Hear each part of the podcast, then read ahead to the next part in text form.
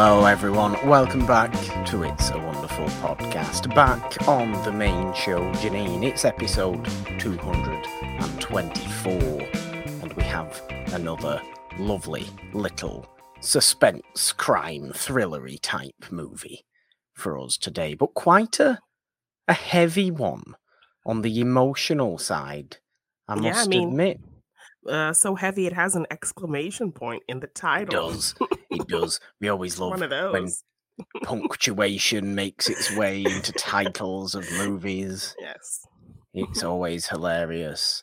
I will have to title this episode now specifically with the exclamation Yes, mark, it's part I? of the title. It is part of the title. The movie we are talking about today is Ransom, or as Janine would like to say, Because apparently that's exclamatory. And I mean, did it requires sound exclamatory? it did sound exclamatory. Good, good. But the movie is Ransom that we are talking about today. It's from 1956. Glenn Ford, Donna Reed, and Leslie Nielsen of all yes. weird people to show up in this movie in what I believe is Leslie Nielsen's first ever starring role, Wow. which is interesting. And given the fact that we obviously are considerably more familiar and, and the world is considerably more familiar with Leslie Nielsen as a deadpan comedic actor in uh, you know p- p- police squad airplane these naked gun other type things um it's interesting to see him play Yes. totally and- straight in this movie With with dark hair. yeah, with dark hair, you know, in black and white, in in an old, you know, a fifties style movie in terms of the the the way it is, alongside actors that you you don't even associate with the same era of movies because Leslie Nielsen we often associate with the eighties, Yeah. don't we? Um, not necessarily the fifties, but he is of obviously appropriate age for you know to be cast in a movie alongside Glenn Ford and Donna Reed, who we, we just we just kind of don't expect it, and he is a uh, he's a particularly interesting aspect, I think, to the movie Ransom. But I really did uh, I really did quite like this movie. I really appreciated this movie. I thought it was a very interestingly told movie, given the fact that it's about a kidnapping and the subsequent uh, ransom that is kind of, you know, a game of bluff is almost played. Yeah, this tough decision this father has to make in, you know, what is best and kind of go against what society thinks he should do in that situation. Yeah. Um, you know, other parents kind of telling him and and judging him for the decisions he makes in terms of how he's handling the situation. Um, you know, a complete uh divide between him and his wife on how to handle this situation oh, yeah. uh, those scenes were heartbreaking. So, uh, yeah, definitely really kind of interesting. You know, they could have gone a very straight route of, you know, kidnapping story, but the fact that they really put the focus on this decision he has to make on this kind of back and forth bluff with the kidnappers, um, I think was a really interesting choice. And when we later talk about the uh, remake in the deja vu segment, I think that gets kind of bumped up even more to to a more intense degree uh, in terms of this bluff situation. Because in that movie, we actually do see the sides of the kidnappers. In this film, we don't. Um, Yeah. Yeah. Which is, is is actually what I really like about this film. And I know that the the remake, because the remake is it's from 1996, it's the same title, it's with Mel Gibson. Yeah. Um and you know, it seems to be a more known movie, I think, than this 1956 original. yeah, like I didn't even know this was a remake. Um, but I'll typically kind of go through and see what classic films have modern remakes. And when this popped up, I was like, oh wow, okay. So um, yeah, it's nice to kind of see the the origin film to the film that I always tend to know more about, yeah. and then kind of see the bones of that film is, is always kind of a cool thing when we do this deja vu segment on the show. Yeah, but I mean, honestly, one of I think my favorite aspect of of the movie, to be honest with you, was the fact that we don't see the kidnappers at all. Yeah, it is entirely played. I mean, it's really almost entirely played just from Glenn Ford's perspective, and I think that that's a little bit of a downside to the movie. I think for me, yeah. But I'll get into that in a little bit. Um, because the, the movie rests on the ability of Glenn Ford and, and the kind of his ability to be incredibly emotional, incredibly intense, um, hard but soft, um, kind of brutal but sweet family man he's a really good balance of those two things. I find this a lot. I've watched a number of other Glenn Ford movies recently, and I find this more and more with every one of his movies that I do watch. Is that I think, well, for one, I think he looks like a Dr. Seuss character. I just think he does. Because the, his nose shape and his eyes, if you look at Glenn Ford, just everybody, everybody, do a, a, Google search of Glenn Ford right now. He does look a little bit like he belongs in Whoville. he does, but he's got this really sweet smile, like that he would just play the most charming, fun leading men type roles. But he's often playing really intense, sometimes really direct, brutal, sometimes nasty characters. He's often the hero, sure. You know, our lead protagonist who we are rooting for and following for the movie. But he's got this ability to really warm hearts, I think, with his smile, but really glare deep into you with his eyes. His eyes are incredibly intense. This is entirely natural, I think, to Glenn yeah. Ford, and I think what makes him um, a really good performer and a really good actor, and an actor that I've come to admire much more in in the kind of past year or so. Yeah, from watching more and more of his movies. Um, and this one, this one is no exception. This one just elevated that for me, and I really do like the structure of this movie as well because we don't see the kidnappers at all. Yeah, I think it was um, a smart on the, choice. On the surface, this is a a crime thriller with some noir elements, but it's really a family drama. At the end of the day, its most impressive moments are the scenes of heavy emotional drama, not the scenes of thrilling suspense. There are a few of those. Waiting for the phone to ring, all kinds of reporters outside, police getting involved, searching for, you know, Glenn Ford and Donna Reed's son, who's the one who's been kidnapped. Yeah. Trying to find out how it happened in the first place. Yes, but, but the it, underneath I think the human the, drama, the family drama is yeah. what stands out the most for me. And I love that.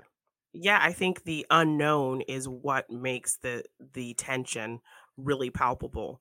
Um, the fact that they don't know how he was taken, um, they don't know when they're going to get a phone call. Uh, they don't know if any of these decisions he's making are paying off.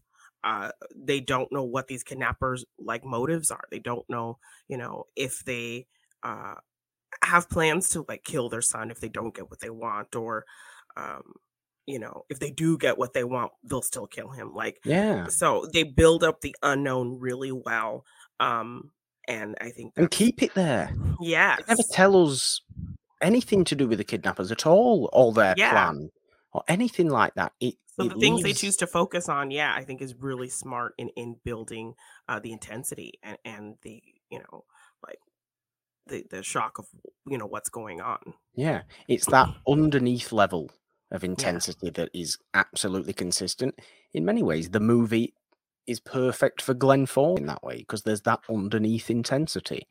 Yeah. That might be something else on the surface, but it's just it's always there and you can never get rid of it and it, you feel it yeah. watching this movie. You really, really do. I think it's a, a brilliantly paced movie, um, a really well structured movie, and a really intelligently told movie because it doesn't overtell. Yeah. It doesn't you know, give you too much information. Like you've just said, the unknown is what the movie plays on the most from an entertainment for the audience perspective. And it does it really, really well. Yeah. Um, and Glenn Ford, I just think, is brilliant when he's uh, playing anything in this movie, playing this kind of angry, shouty, get out my house, I need to do what needs to be done man, but also in the scenes where he he breaks down a couple of times in this movie, like really emotionally breaks down. Um, especially the scene where he goes on on television and delivers this heartbreaking monologue straight to the camera, looking directly at us watching it. Yeah. Um, it seems to last ages that scene. It seems to last so long in, in a great way. Yeah. But you are just, it is constant, just sadness after sadness. And it really speaks to, you know, that, that love of family that, that many, many people do have. Yes. Obviously. And also just kind of, um, different decisions that parents have to make because right after he does that, he gets so much judgment um, from yeah. other guys in the audience and like you know people working on the production crew watching him say these things and they're like well if it was my son i would give the money right away i can't believe he's doing this you know so then on top of just everything else uh, you know parents feel like they're failing all the time and you know get judged for their parenting styles from you know other parents and and people who maybe aren't even parents um and that's just kind of taken up to an insane degree with this when it's a life or death situation and um, he has no support really in, in, how he's handling it so he's kind of alone um, in an already kind of tragic tough situation where you you need somebody but he's completely alone in his decision. Very much so very much so and this you know the movie rests on his decision. This movie it's not got an overly complex plot. The son of a wealthy couple gets kidnapped and they refuse to pay the ransom because they believe, or Glenn Ford believes at least, that, or he's kind of persuaded, I think, by a, a few kind of other people who are continuously kind of coming back into this movie and into the house where it's predominantly set. Yeah. Um, that there's a 50 50 chance they're going to kill your son anyway. Yes. Whether you they give them the money want. or not. Yes. You give them the money and there's a good chance they kill him. You don't give them the money and there's they could still kill him. Yeah. Um, but so he he almost better. immediately questions, well, why would anybody give the money then? Yeah, if, if it's 50 50, why am I going to give them what they want if they're probably going to kill my son anyway? Because so that's where society says it's the right thing to do. Yeah. That that it's the only way to get your son back, but you don't know that for sure. Um, it's it's definitely 50 50 but nobody's really seeing that 50 50 except him. They're all yeah. on the other side of the 50. So, yeah, the fact that he's just kind of alone in this decision is just, it, it really plays on, um, you know, your emotions and, and uh, you kind of thinking about, it gets you thinking about as you're watching, like, what would I do in that situation? It does. It and, absolutely and, does. And it, it, kind of forces you to see another side of a, of a situation like this that you maybe wouldn't have thought of. So. Yeah, definitely. Definitely. And look, all the while, Glenn Ford's coming to this decision and trying to persuade other people that, you know, I'm clear on my decision. This is the right decision. This is the decision I want to make. All the while, the police are searching for the son anyway. You know, so the police are searching for the son regardless of what he does, and the police Yeah. have the same amount of chance of finding him, whether he pays the ransom or not, because they just have the exact same information. We only see as much as they do, in Yeah. terms of we we get a handful of phone calls from the kidnappers, but we never hear what they sound like. We certainly never see them Yeah. we we only find out that the son's actually been kidnapped because the school phones up. Um, or or do do they phone the school? Does Glenn Ford phone the Um, school because his son They hasn't come home? He hasn't come home yet. So yeah, just to kind of start the story. Um, I love the kind of them also really setting up their family dynamic. They're just You know what they really really do? They do it so well. yes. So like eh, the son has stolen like the slats of the bed, uh, so he can build this fort. And his, you know, Glenn Ford goes to yell at him, only for it to turn into this. Okay, well, you know what? I'll pick up some wood for you, and we'll build this treehouse when I get home. So it's like this really great family dynamic with the three of them. Um, It's a so little then, bit fifties in terms yes, of I'm gonna beat like you up, kid. Oh gee golly kind of you know I'm gonna give I'm gonna show you my hand, kid. It's a little bit like that.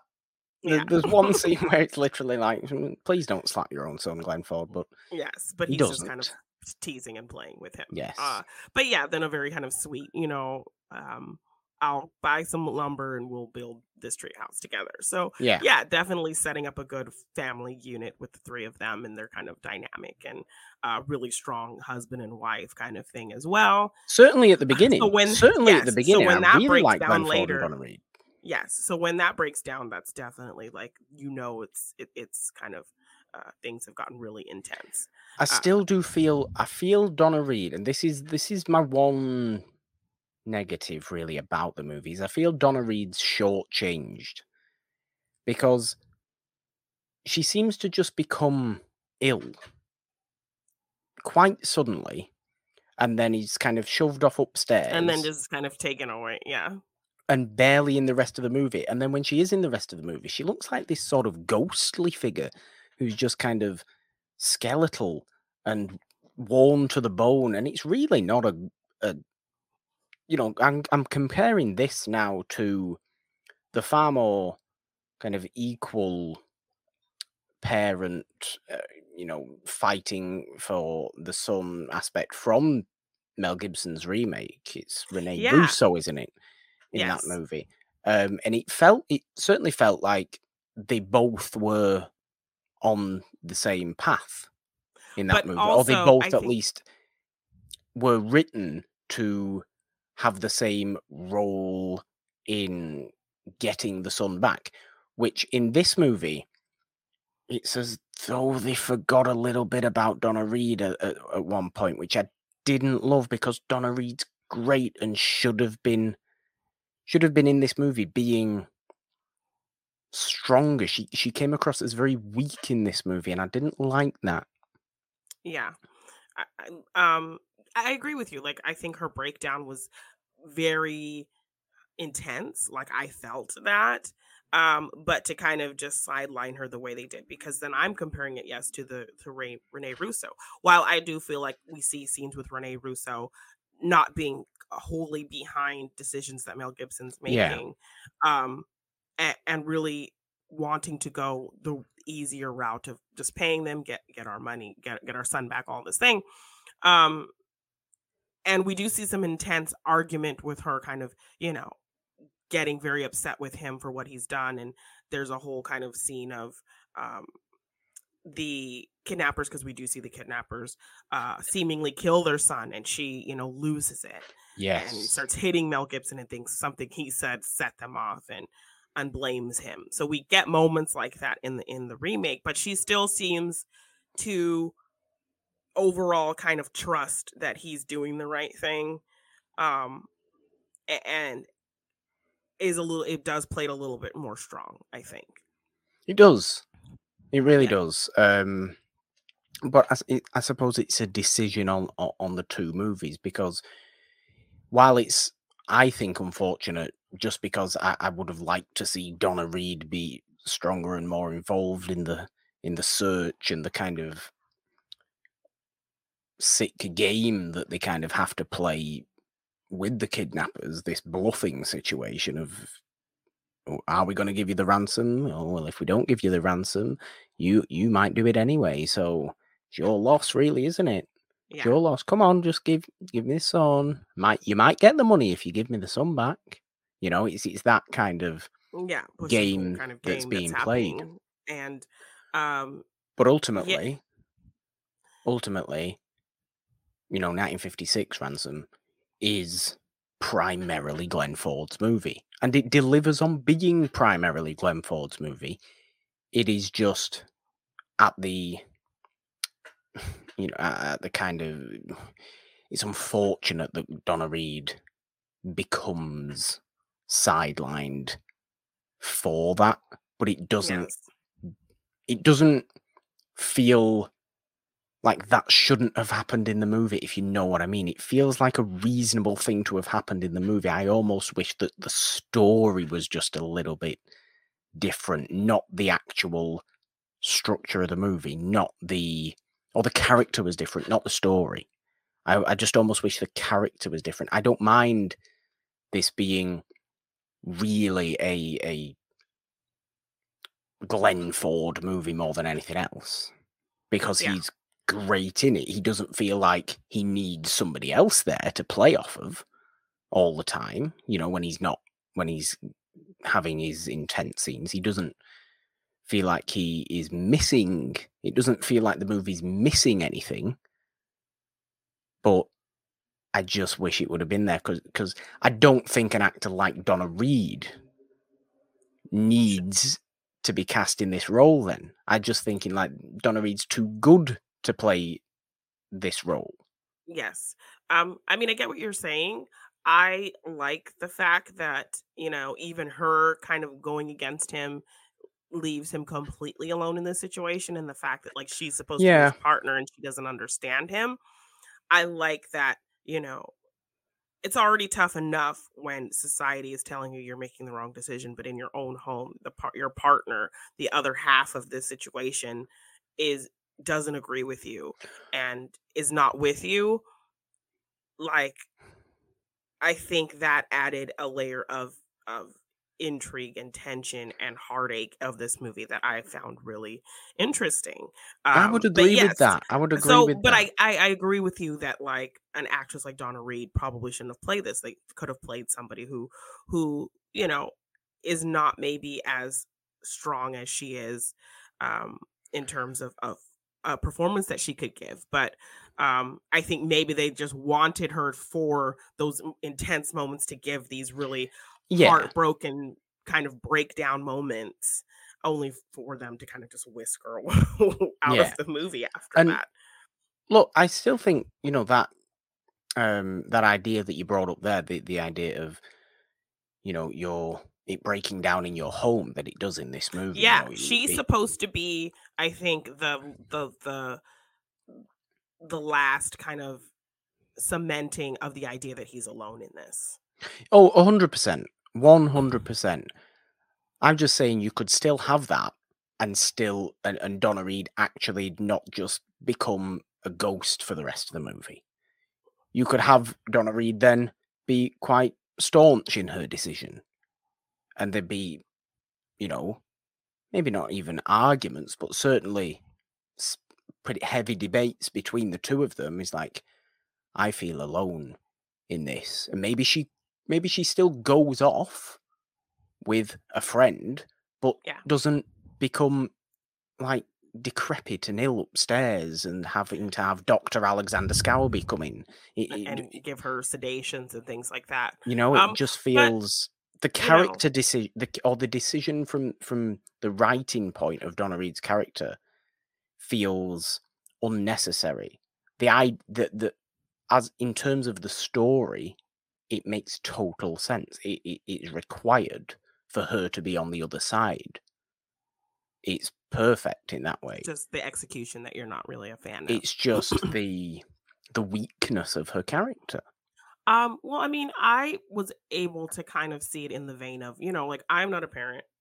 I but I could understand I could see how losing your child in such a hopeless situation with no information, you don't know what's happening. Um, you know, in that time, like your job is taking care of your child and taking care of your home, and that's kind of all you do. You yeah. don't really do much outside of that. So then there becomes this point of guilt that gets put on you that you put on yourself for the situation um and just days and days and days of being without your child not knowing what's going to happen. So i can understand her getting to a, a sickly ghostly degree of of just pain of not knowing what's going on of thinking i mean that's a fair point. any moment. So i think it's understandable that you know as a parent you could get to that state of mind that is that is a fair point, and admittedly, I didn't think about it from that perspective. See, this is why it's good to have differing perspectives. Yes, I mean you're going to have this. If your child is missing for days and days and days and days and days, and there's a high chance that they could be killed, and you think your husband's not doing everything he possibly could yeah. to get your son back, like it's going to skew your thinking, and you're going to have some inner guilt yourself that you weren't more aware, you didn't do more to make sure he got home and and check in at the school and all of these things. So yes, kind of continuing to tell the story of this movie, yeah, that is how they find out. Like um, Glenn Ford kind of comes home. He has all the lumber. He's ready to build this tree house. He's asking her where their son is. And she's like, oh, uh, he's not back from school yet. And they're like, well, it's kind of late for him to not be at school. So I think that's when they do call the school and ask like what happened to him, and um, they get some weird story about how he was picked up by some nurse yeah. and taken to the doctor's office. So they call the doctor. The doctor's like, no, no one picked him up. Like he's not here. And that's kind of when the they start getting scared and um, call authorities. And Leslie Nielsen comes in. He's, uh, I think, a reporter who's kind of trying to, he's on the side of the parent. So he's trying to skew the story in a way to kind of protect them.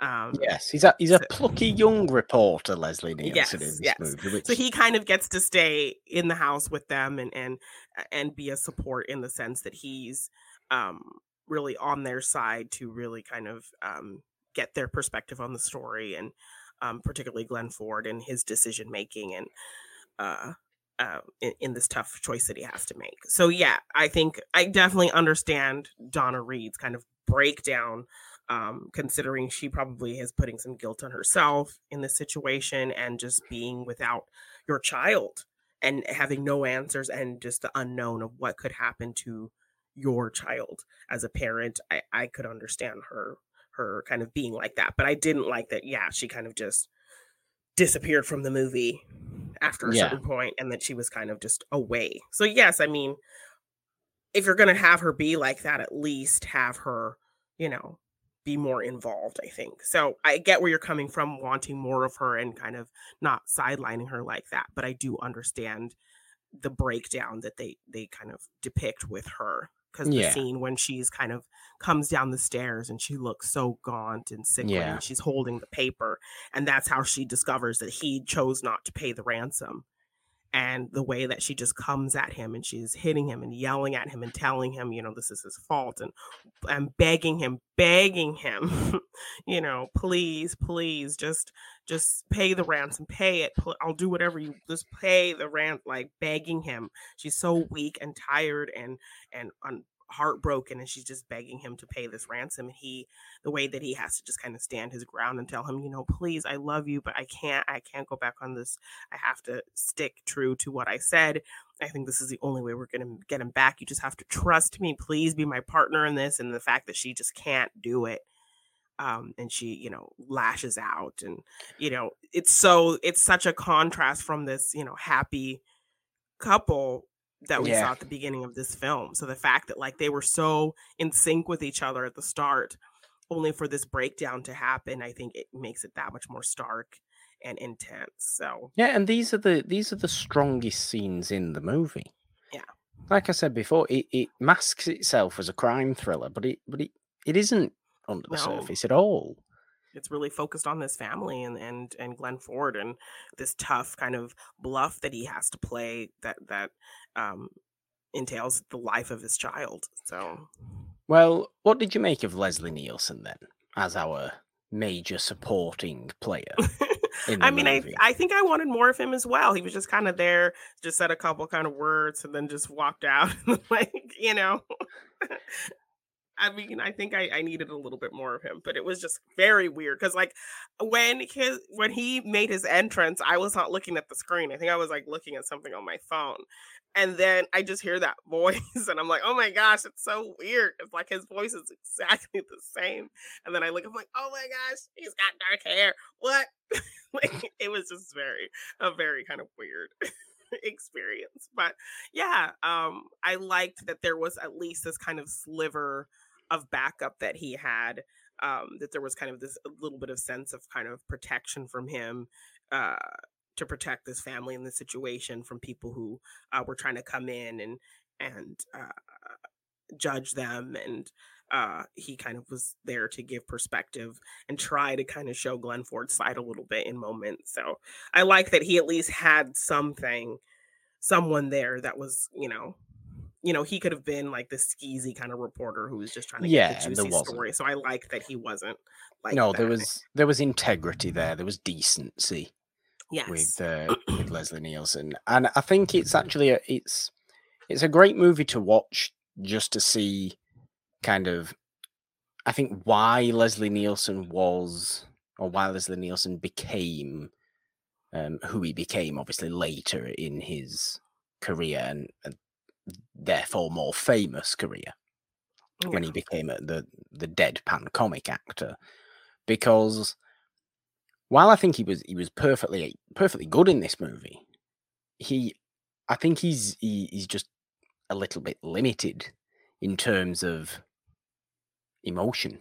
I think, yeah, which is why he's he's great at deadpan humor, um, and played on that. Like I I felt authenticity from Leslie Nielsen in this in this movie. Absolutely, I think he he gave a, a good straight performance which is unusual from what we are far more used to seeing from him. Yeah. But I don't actually think he he could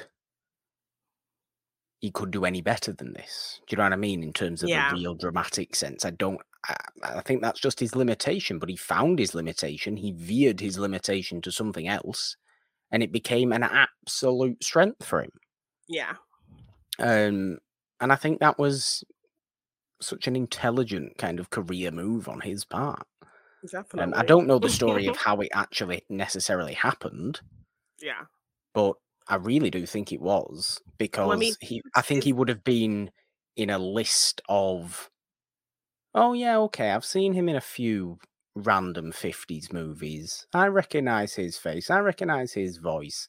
He he was a semi-supporting you know, semi-regular supporting cast member in in a good number of movies from the 50s. But what was his name? Was his name that? Was his name this? No, everybody knows his name because of this career change. Yeah. Because he became the best at what he actually did. Yes. You know, but isn't in, he in later on? He was in like the non-spoof version of Airplane, right? And like he, they, I think he, he might have been and they they just had him do the same thing essentially, right? I, but I, he just, do you know what? I couldn't tell you for sure, I but I think he might have been. I can't remember if that's what the kind of story was. That like there is a normal, actual, straight version of oh, Airplane. Oh no, there is. yeah, he was in it. He was in it, kind of doing the same thing, but then he played the same straight character in the spoof version, and it just came off so funny that that's what kind of set him on that course. Now it's I know kind of a something I, know, I think I heard, but I don't don't quote me on that. I know the the straight played airplane is called Zero Hour. It's from 1957, and I've got it up here now. Leslie Nielsen doesn't appear on this cast okay. list. Okay. Um, but Dana Andrews does, and Linda Darnell, and Sterling Hayden. So. That's fun. I've never seen I've never seen Zero Hour. I really am not so, uh, massively maybe into watching played... the, I mean I might do. I might do at some point watch the straight played airplane because it's supposed to be like a decent enough I mean, B we movie. could do we could do a deja vu. We could do. It's um, supposed to be a decent enough B movie, but the fact is that it's it's almost so B that it was just prime to for a completely spoof. spoof. So yeah, I want to say maybe he just he just took the dialogue that was in the original film that was very straight and delivered it that way.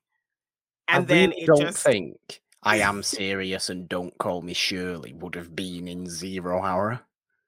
well, I'm I'm saying like, but I want to say most of the dialogue I think that was the same in certain parts and certain scenes. Oh, I I think. think I think I think you So are right in I'm saying that. Yeah. A hundred So I percent. I want to think you are right I want to say certain things he just decided to deliver it straight, and then they, you know, obviously thought that was perfect. Weird weirdness, but no, it is. It is. It's fun. It's always fun to see actors that we we know more for something else play something we are not used to seeing at Yeah. all. And this is very much the case here. This isn't very much the case with Glenn Ford, like I said, because this is kind of trademark, typical Glenn Ford, and he does it brilliantly. Yeah. I mean, are you a are you a Glenn Ford fan? Do you like Glenn Ford? I do. I mean, uh, we've covered several Glenn Ford movies on Oh, good for you. Yeah, good for you. Um, I think the first one we did was A Stolen Life, so that was kind of the first Oh thing yes, I I saw him forgot in. a stolen life. Yeah, so that was kind of the first thing I saw him in, and I want to say when I was kind of looking up stuff about him, like he was just somebody who came back from war and then decided to be an actor or something like that, if I Yeah, remember correctly. He did. He he was he wasn't an actor before the war, No. but he wasn't necessarily he wasn't like so old. He his prime is the fifties, really. But then he's Yeah. in like Gilda straight away in 1946, Yeah. and it just elevates him. Went from there and he's done so much. So Um, yeah, um for him kind of somebody who I I don't think this was maybe a plan in their life. He definitely gives so many uh tones in emotion. He can be intense like you said. He can be very kind of sweet and charming and um you know, likable and I think uh, that's a really it's a really interesting point about him as a person, to be honest, because I think it plays a lot into what he is like as an actor, and it's untheatrical. It's authentic. It's incredibly real feeling. Yes. We like theatrical performers sometimes, you know. We we like the theatre trained actors of the 30s and you know the stage actors and the really over dramatic actors we enjoy those kind of things but it's really interesting to actually think about Yeah, the fact like that even Glenn Ford decided I'm to try I'm to try and do and he- this. Yes, and I think that is maybe what gives him this kind of everyday person that this he's uh very much an everyman. Yes, uh, um he, he gives these really grounded performances and that's because why I he's like his just like yeah, I I mean really in the like big heat in the big heat, I think we talked so much about how we loved the modern dynamic of him and his wife and how they just felt like such a real couple of today. yeah Um yeah you know, there was no kind of talking down to her or little woman kind of dynamic. She was his equal in every way. And, you know, and there's no there's no like like the, we, we we we like this aspect of noir we do we like somebody a bit snappy maybe somebody a bit little bit quippy a little bit snarky sometimes dark and brooding that you can just come out with a one liner glenn ford's not really bogart you know he's not that that's bogart's job that's what yeah. bogart can do in his noir movies glenn ford brings a outstanding level of, like I said, realism and authenticity, I think, to his roles, particularly in noir. And I think it's most impressive in noir when you think that stylistically, noir can be quite staged looking, but about very real life nasty things. Yeah. Um, so to have your your kind of protagonist in in things like the Big Heat, which I just love as a movie, but in another movie we covered on here, which was Affair in Trinidad, which is a a a lesser known movie, it has to be said, but the the um the return of him with Rita Hayworth, Yeah. and it's a great movie, and we covered it on on the show not overly long ago, but you know, in something like that, there's a real, uh, genuine, real person feeling to him. Um, even in that movie, which is kind of which does have some very theatrical characters in it as well. Yeah, and even in his reunion with Bette Davis and something like Pocketful of Miracles, where he's playing like this hustler gangster type guy, but he's willing to kind of uh help out this old woman because kind of the whole point of that story is uh you know she you know Bette Davis is this old lady selling apples on the street and her daughter is doing these successful things in Europe. And you know she writes her these letters and makes her think that she's like this this you know prominent women woman in the town. And so but she's not. She's just this like bum lady selling apples on the street. And so when her daughter says i'm coming home to see you she has to put on this whole facade that she's like this kind of dignitary, you know, fancy lady. So everyone she knows who cares about her kind of puts on this ruse to help her kind of you know play up that she's like somebody in town uh, for her daughter who's coming and this gangster guy who you know played by glenn ford who is kind of just all about himself and making money and doing all these things he is willing to like set that aside and play the sentimental side of himself to help out this old lady in, in the situation. So he's definitely still even later because I believe that film was like Capra's last film. Um, okay. In, in the late seventies. Um, that the late seventies uh, or, or, the, the early 70s. I think 73, I want to okay. say. Um 72, 73, something like that. Um uh where, you know, he older Glenn Ford is still kind of straddling that line of like, you know, being this tough guy, but also this very sentimental, caring guy. So yeah, he's he so good at it. Still kept that everyman kind of quality all throughout his career. I think it's why he makes a good all Pa the way to Kent. Pa Kent. Yeah, it's perfect Pa Kent. Yeah, great Pa. Way better than way better than Costner. Way better than Costner. Aww. Even though you get more from Costner. I don't mind Costner. I quite like Costner as yeah, Costner's ghost telling some weird story. Okay. I don't mind that. I quite I no, I do. I genuinely quite like Kevin Costner yes. as uh, Jonathan Kent. But um no, I suppose the, the majority of this movie and the majority of the rest of the movie is this battle between Glenn Ford and and the rest of the community. They they really yeah. hoard outside of his house. It's, and there's really one intense. I feel bad that one man who's just trying to defend him and like right. And all these people get like, you know, yeah. There's literally one man in this crowd of people like trying to to share Glenn Ford's perspective and like, you know, he's just trying to do what he can. You know, this is a tough situation. Of course, he cares about his son and his family. And everyone's like, no, if he did, he wouldn't be doing this. And blah, blah, blah. so yeah, there's like massive mob. This yes, massive, massive people mob. just coming to yell at him for what he's done because he's kind of, you know, he's a rich person, so people know him. I think he's like a vacuum. Yeah, you know, he's a, vac- he, he has a vacuum cleaner company. Yes. And he's very wealthy from that. Yes. Um, it's a little bit more downplayed than Mel Gibson's airline that he has yeah. in, um, you know, just a random citizen owning an airline. Yeah. In uh, in the remake, um, but, um... but you get the, I think the the the emotional intense high point of the movie. I think is that monologue I brought up before. That one's that's on the, you know, he goes onto the TV uh, show he delivers this monologue. It's he's looking straight at us, uh, you know, when he's delivering it, and it is for me the the the best scene in the movie. It's the most emotional scene in the movie. It really plays the fatherly love up a hundred percent for me.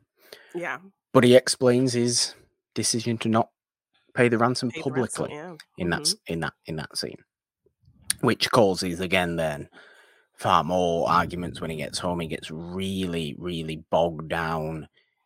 He has a breakdown on the stairs, and his his butler guy has to come and kind of really um, console him yeah. and tell him that you know he is supported by him.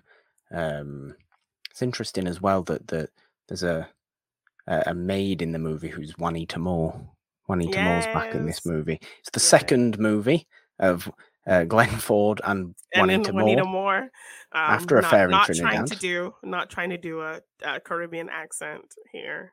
No, no, not trying to. I mean, it was a little bit unusual, wasn't it? Really? Yeah, when we did Affair in Trinidad and you told me to do close it with a Trinidadian accent, I would have sounded like Juanita Moore in that movie, so I did not attempt it.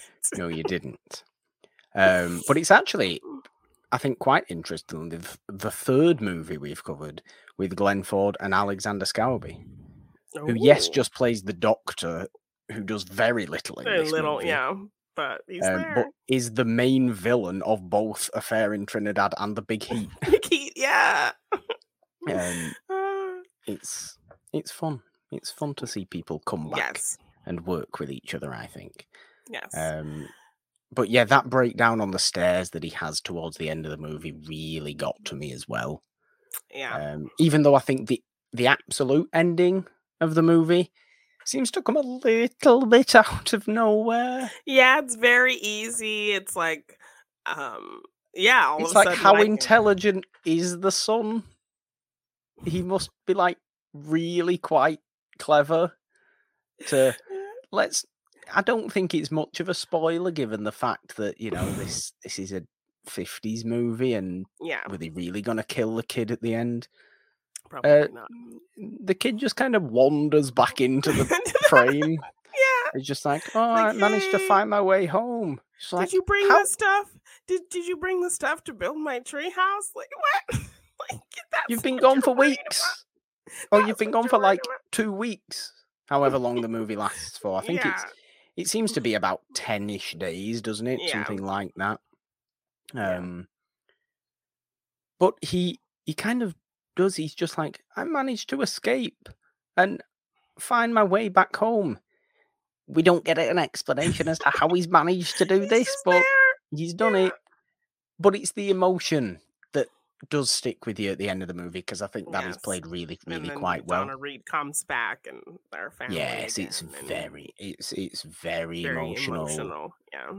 But it's very heartwarming as well. But then even and then it's kind of Leslie Nielsen's final like I'm going to protect this family. yeah, Um, you know, all the reporters and everybody and the cops want to rush over there, and he's like, "No, leave them alone. get a let them have picture, get a picture. Yeah, and he's No, like, "No, no, no. leave them alone." So I like that. Sweetness from Leslie Nielsen. Yes. Um, I imagine they made a brilliant fort afterwards, and I also imagine that Donna Reed never let the kid out of her sight again. And yeah, he grew right. up to Poor be, he- and the poor kid grew up to be a mollycoddled, overprotective, over, um, or overprotected, very dependent person, which you know, there's good and bad sides to that. Yes, and I mean, I will say, I think the kid in the remake did played the trauma a little bit, you know, like more realistically as to like after what this kid's been through. But like we do actually Yeah. see what the kid's been through, so I think. Well, let's let's let's uh, let's delve into uh, the remake a little bit, shall we, Janine? I'll sing the song that I feel like I haven't sung in a long, long, no, long time. it's been a little minute. Deja vu, deja vu, deja vu, deja vu. Yeah! The deja vu's back. Yes. Ransom 1996 with Mel Gibson, Rene Russo, and I forget who else is in the movie. There's a whole Uh, bunch I of think- people who actually, uh, Gary Sinise, or as I like to call him, Gary Sinister. yeah, because he's always like a bad guy. Um, Delroy Lindo, I think he's Delroy Lindo. he's he's kind of similar to our Leslie Nielsen, I'd say, I Yeah. guess. But he's not a journalist. He's a cop. Uh, he's like a cop working on the case. There's like there's the two people you would never think are similar. Leslie Nielsen right. and Delroy Lindo. Lindo, Yeah, really close. Um, but yeah, I mean, Liev Schreiber. Um, Yeah. Oh, uh, her from The Conjuring. She's in it yes. as well. What's her name? Oh, oh, oh. Um, I've no idea. I've no idea what her name is, but it's uh what I what I actually did like about this movie was it actually felt like a, a worth Lili Taylor. It actually felt like a worthwhile remake, Janine. And do you know why it felt like a worthwhile remake? Is because they took the base concept and did their own thing with it. They didn't Yes. just regurgitate. They didn't just play the exact same movie. There was Or differences to this movie. or they didn't add unnecessary things that just they did not like add kind of unnecessary bloating, things. bloating up the plot because a lot of the the deja vus we do they add things but add things that don't elevate the story, don't kind of take its own interesting route with the story. is literally just added things to pad out the runtime because now obviously look, you're working with an older movie that's not as long so you want to just make it a little bit longer and stretch that time so you just throw nonsense in there that doesn't add to the story at all and but we often think this definitely worked I yeah think.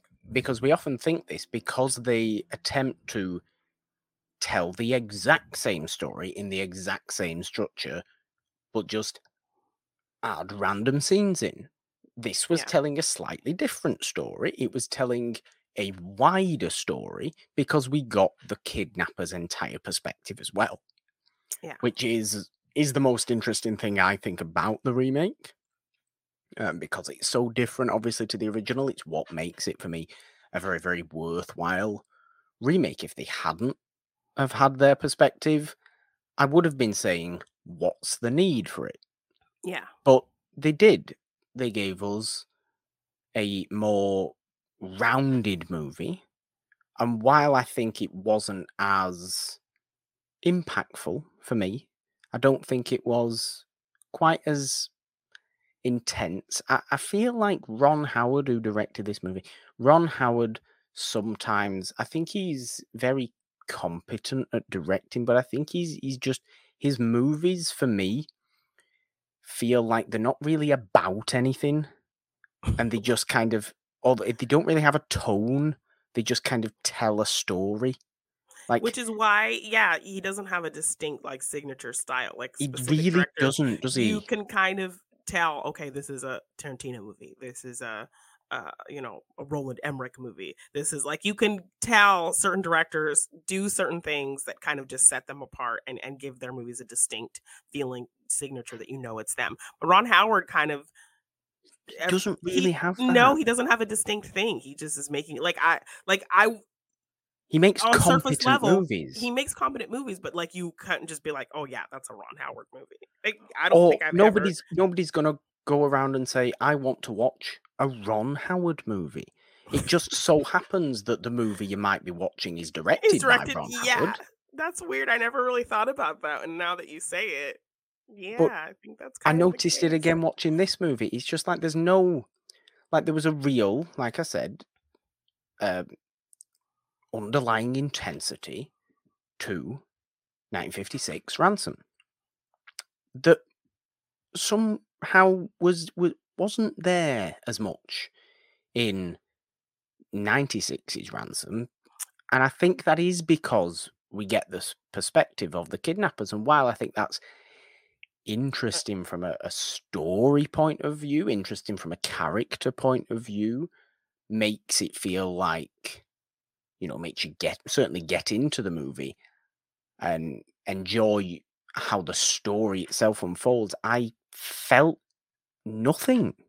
Well, yes, because like it, it goes against what I said. Like what built the tension in the original film was the unknown, not knowing what the kidnappers are thinking, not knowing if they're uh, stressing out about his proposal or thinking like, oh, he's an idiot, we're gonna kill this kid anyway. Like we don't know what they're thinking. So Glenn Ford doesn't know what they're thinking. So we're all just kind of on pins and needles, wondering if his gamble to not give the money paid off. But here we see what they're thinking. We see when, you know, Mel Gibson does something that's freaking them out, or he's one up them, or he does something they don't expect him to do, and they're all in a panic and they're fumbling and bumbling around. We see them screw up and make mistakes. And so they're not intimidating at all.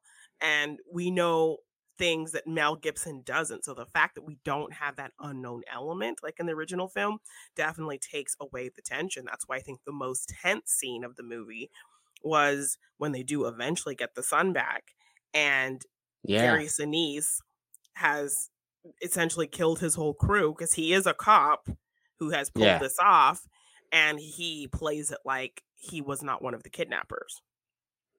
And he plays it like he's the one who saved their son and becomes this whole big hero. And he goes to their house to, to get the reward for finding the son.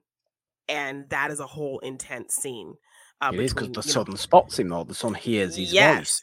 And and freaks out. We even see him like pee in his pants because he's so yeah. just terrified of the traumatic situation he was in because he hears the voice. And so it's a very intense scene where Mel Gibson's writing him this check. Gary Sinise is like in this hurry to leave, and so you know you see him in the room with the kidnapper and just the tension of you know Rene Russo giving him a hug and everyone yeah. thanking him and praising him and and just like the stress of that whole that was probably the most intense stressful scene of the whole movie so i thought that was where um where while we lost a lot of the intensity with knowing how the kidnappers were thinking paid off because that was kind of a really interesting intense scene that I think was a, a, good way to differentiate itself from the original, like you said, like giving the bones of the original story, but doing something different. And I think that's the best way to do a remake is where you kind of keep the core elements of the original film, but you do your own thing with it. So I think that was the scene that pay, made kind of knowing the kidnapper side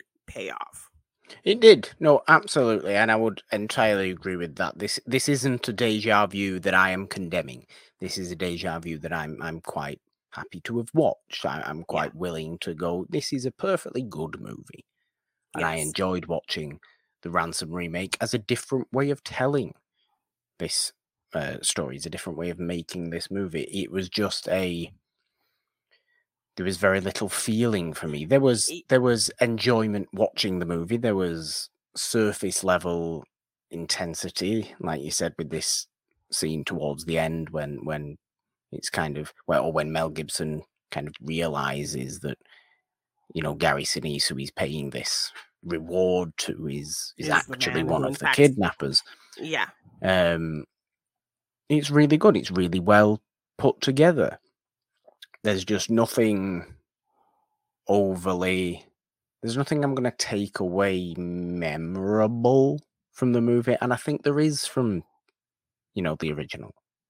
I think there is I think I think I've got a feeling from that movie that I can say oh yeah.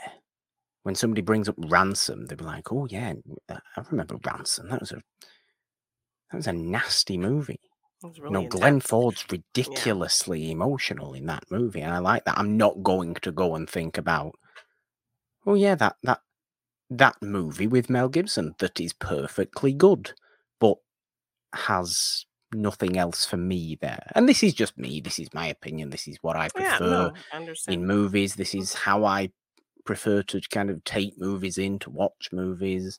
The style of movies that I do genuinely prefer. Um, yeah. I'm just, I, I am just genuinely thankful that there wasn't unnecessary bloating. There was bloating, but it was necessary because it yeah, was telling its own story. I mean, I think another scene that they used to kind of interject some tension um, was the fact that um, he's kind of getting really smart with this. Is like I think after he's done the news broadcast, he says he's not going to give them the money.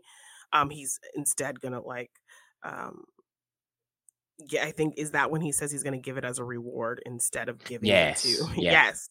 So anyone who finds you, everyone's going to be looking for you now, and that pisses him off.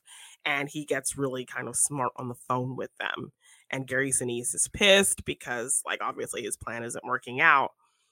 And Mel Gibson kind of calls his bluff on the phone and tells him that you know you're an idiot, whatever, da da da da. And then he goes like he's going to shoot the son and they hear the gunshot. And so that is a really intense scene where we do get a bit of the unknown element of, yeah, you know, we see the sure. son, he pulls the son out of bed, he throws him on the ground, and we see him point the gun to him, and we just hear a gunshot. And like the way, you know, you know, Mel Gibson drops the phone and Rene Russo kind of drops to the ground and they just are, are, panicked and heartbroken.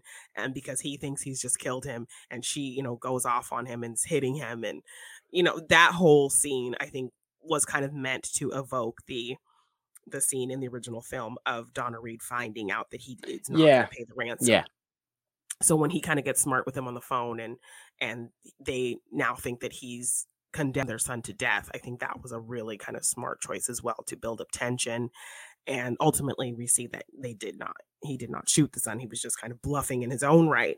But um yeah, just that whole kind of quiet moment of hearing that gunshot go off and and them on the other uh, side of the phone not knowing and us not knowing as an audience either uh, such an intense scene. So I, I, like that they found since they did decide to go with the route of showing the kidnappers and their whole thought process, they did find ways to interject uh, some unknown elements for the audience, um, so we could relate to Mel Gibson and Rene Russo, and um, some unknown elements that would create tension, like the original film did. Yeah, no, they did, and I think I think Mel Gibson and, and Rene Russo I spoke about before. How I think Rene Russo as a character is actually written better than Donna Reed is in the original. Yeah. Um, and Mel Gibson does perfectly perfectly decent job. Um, I just think he's a, he's a different style actor to to Glenn Ford. He's a little bit more over dramatic. Um, you know, yeah, he's a little bit shoutier. And, he's a little yeah. bit because um, I think um, the the "Give Me Back My intense. Son," the "Give Me Back My Son" was definitely like a big trailer thing, a big kind yeah. of movie moment, a big thing, you know, with this movie. That was like the standout kind of promotional line of the, this movie. Him shouting, but he that. fits. he fits for this movie entirely. He he does. I think he's he's pretty good in the movie. The one thing I would say as well is that I, I actually don't think the family dynamic is you know that we see is as strong as it is from the original yeah um you know with them as an actual family unit i think it comes across as a little bit a touch distant and i think it's yeah. because there's a little bit more upper class fanciness i think to mel gibson's job and Mel Gibson's kind of social circle to to Glenn yeah, Ford. like I think the movie opens with them having this big fancy party celebrating yeah. his big commercial promoting this airline. You know, so I, I just think um I didn't feel the the, the family the connection natural, as strong. I certainly you know. felt it. I certainly felt it, but it yeah. wasn't as meaningful to me. Yeah, it wasn't as natural to yeah, me as as it I felt agree. in the original either. Yes, but definitely not a bad deja vu. Still a very competent, well made film and uh, great intensity um, and, and, some smart decisions in terms of distinguishing itself from the original, but keeping those kind of bare bones uh, of the the original film. So yeah, a solid remake, a solid deja vu for once. I know, right? Good way to yeah. return to deja vu, Janine. Yes. Good way to return to deja. No exclamation point though. That's a that's a no. That was a shame. just this one's just ransom. this one's ransom, and Not the original ransom. is ransom. yes. Or ransom. Ransom. yes. Anything else, Janine, we would like to say about Ransom? No, I think uh, both solid films and a good deja vu and a good original film, great performances. Well, there we go. I think that's going to do it for this episode of It's a Wonderful Podcast. Then it's been episode 224 of the main show. We've been talking Ransom from 1956 and its 1996 remake. We have Glenn Ford, we have Donna Reed, we have Leslie Nielsen. It's fun. It's not fun, but it is fun. it's fun. Leslie Nielsen's fun. The movie is heavy at times. Yes. It is but it's well worth it. It's not like yes. it's not going to depress you. No. At all. Hopeful ending. Hopeful ending. Positive ending. Heartwarming yes. ending to Ransom. As you might expect, like we've already said. But Janine, this show, the main show, is not the only show we have on this podcast feed, is it? It is not. We have our Monday show, Monday Madness with Morgan and Janine. Yes, I have to do my, uh, you know, uh, monster truck voice you for do. that. Uh, you can find that show on our It's a Wonderful Podcast YouTube channel, along with other fun things. So please like, share, and subscribe over there on the YouTube channel. And of course, on the podcast feed every Monday. We have fun over there. We talk uh, a random fun topic, uh, what's going on in the world of movies and in our lives, and all kinds of things going on.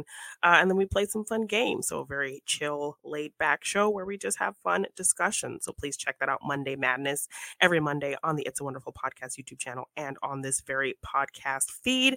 And of course, every Wednesday we have Morgan Hasn't Seen, where I force Morgan to watch things he has not seen.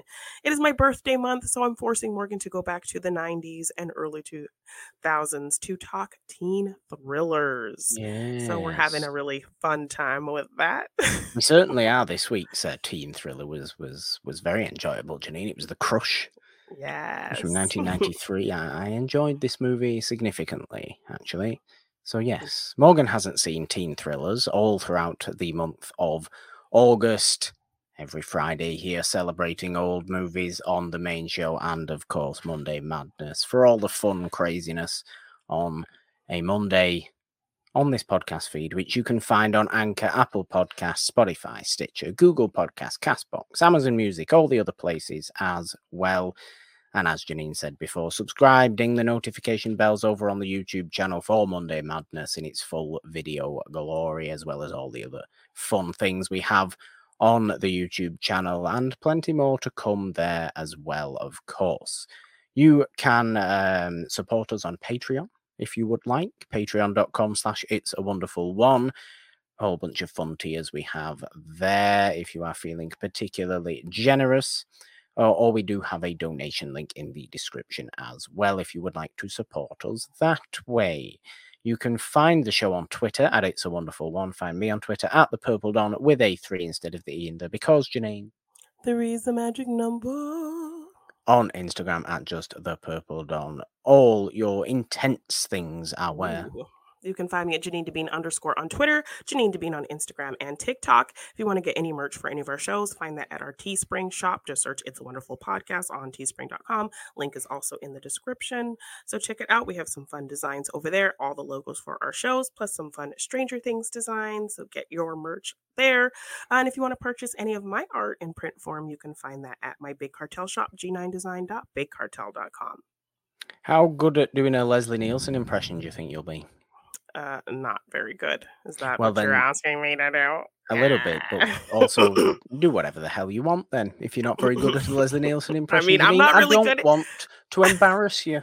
I mean, I think you do because you do this to me every time. I do. Yes. I can't do any of these accents, so I'm just gonna do another bad uh, impression. Okay. Three, two. One. I think that was like, good. That sounded more like Patrick Stewart. Bye. Bye.